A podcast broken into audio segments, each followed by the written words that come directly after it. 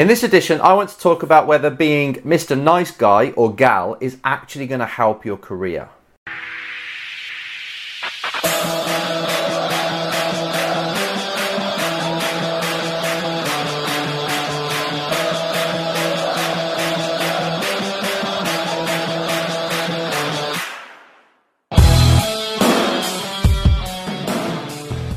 This is Enzo bringing you another edition, another episode of the Race Driver Coach Show. And what we're going to talk about today is something I'm pretty passionate about. It's kind of linked to people skills, but it's also your attitude and how you run your career. Now, the question that inspired and forced me to make this video was this Hi, Enzo. I really want to understand how important it is that I get on with my team. Do they need to like me? Absolutely brilliant question. Brilliant question. I'm glad you're asking it because not enough drivers do. They kind of want to be liked, they want to be cool, but they don't really put the effort in. Now, if you've been following me, you know that race drivers, in my opinion, shouldn't just drive the car, but they should also drive the team forward, drive their career forward. They are basically the boss, if they want to be, the leader of a team. You see this when a driver who has got something about them, you know they're going to go all the way. They come into that team and they know exactly what they want. They work harder than anybody else in there most often. You know, they're debriefing, they're, it means a lot to them. Heart on the sleeve, they are in there working their guts out. And everybody sees that and they can't knock that then. The engineer sees it. The engineer feels like he has to or she has to keep up with the driver in order to not let the side down. This is more important. Having that character, that work ethic, that approach for your racing is much more important than having them like you. They've got to respect you. They've got to want to see you win and see you succeed. That's the kind of thing you really want.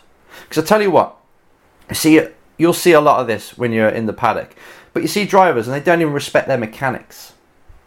They don't even know the mechanic's name or names. However, what they don't realise, and this isn't why you're supposed to do it, but they don't realise that that mechanic who's working on your front left or working on your whole car could one day own a team and could be the person that makes a decision whether you join that team or not. Motorsport is a very small world. If you're rude to people, if you're just quiet, obnoxious, like a spoilt brat, nobody is going to want to help you out. Nobody.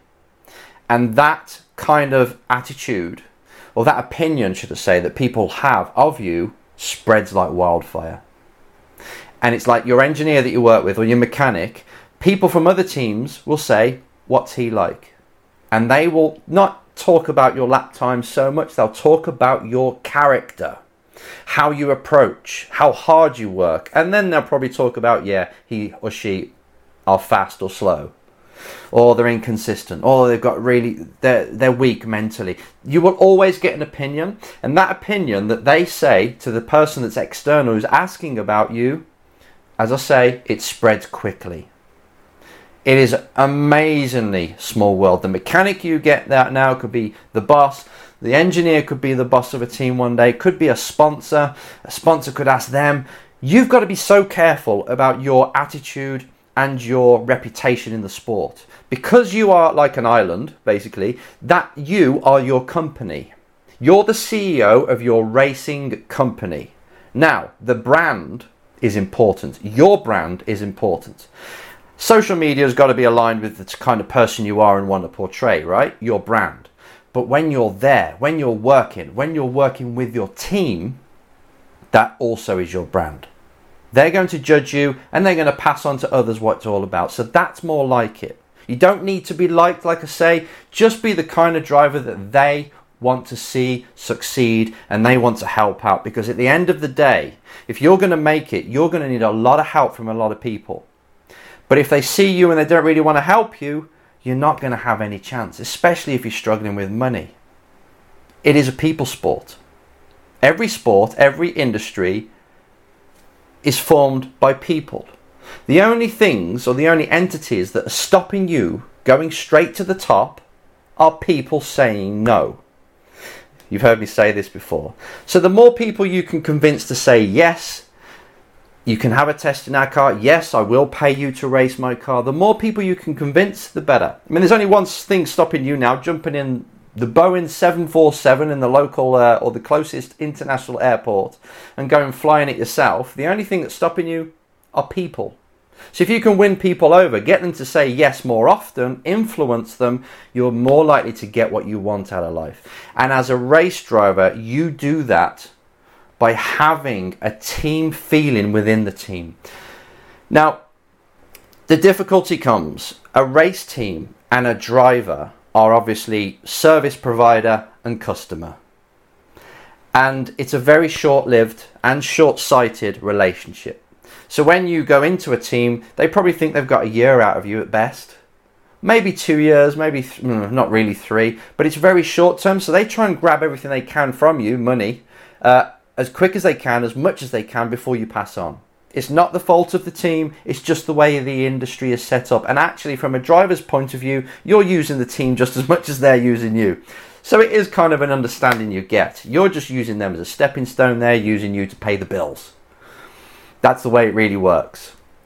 But don't get that confu- confused as when you are with them for their for the 8 months or 12 months that you're with them for that you it's your job to extract the most out of them. And the only way you do that is not by bitching about your engineer not being good enough. It's you have got to be good enough. If you want that te- that car, get my words all mixed up. If you want that car to handle better, it's up to you to give the best feedback possible. It's up to you to know engineering, what things to change on the car if you need to. It's up to you to be the master. Okay, there's a lot of stuff you got to learn when it comes to engineering. So you can't engineer the car too much because the engineer will have difference of opinions and it ends up with driver knows too much. But if you're taking control of your career, if it means everything to you, then be pretty switched on. Don't just come in and say it's understeer, oversteer. These are the kind of things, right? You being an expert, a master at your craft is what's going to get you to the top.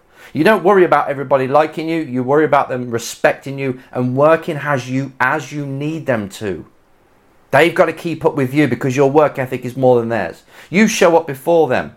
You leave after them if you need to. Then, the harder you are to yourself, the harder you can be for others, but they will actually bounce off. The best drivers are so hard to work on because they're so demanding. You leave the race weekend and you're mentally drained. If you're with a driver that doesn't care, who's at the back of the grid, is just there for a laugh, you feel fresh after the race weekend, apart from the stress of your own reputation going down the pan if you're a coach or a team. But, however, if you've got a driver who's pushing hard, he's leaving no stone unturned, then you, I as a coach, have to raise up as well. The team have to raise up. This is what's going to make you successful. Not being the nice guy that everybody likes, but being the guy that and gal or gal that runs the show. That takes their racing seriously, that understands they're only racing probably eight to ten times a year, so they've got to make the most of them small weekends. There's not much testing. Extract everything. Every lap has got to be important. You're never missing a heartbeat. You're always there for that 20, 30 minute session to give your maximum, and then the debrief, you give your maximum. Okay? So it's more down to your work ethic. If you work hard, people will follow you and they'll want to help you. That's much more important than just being liked.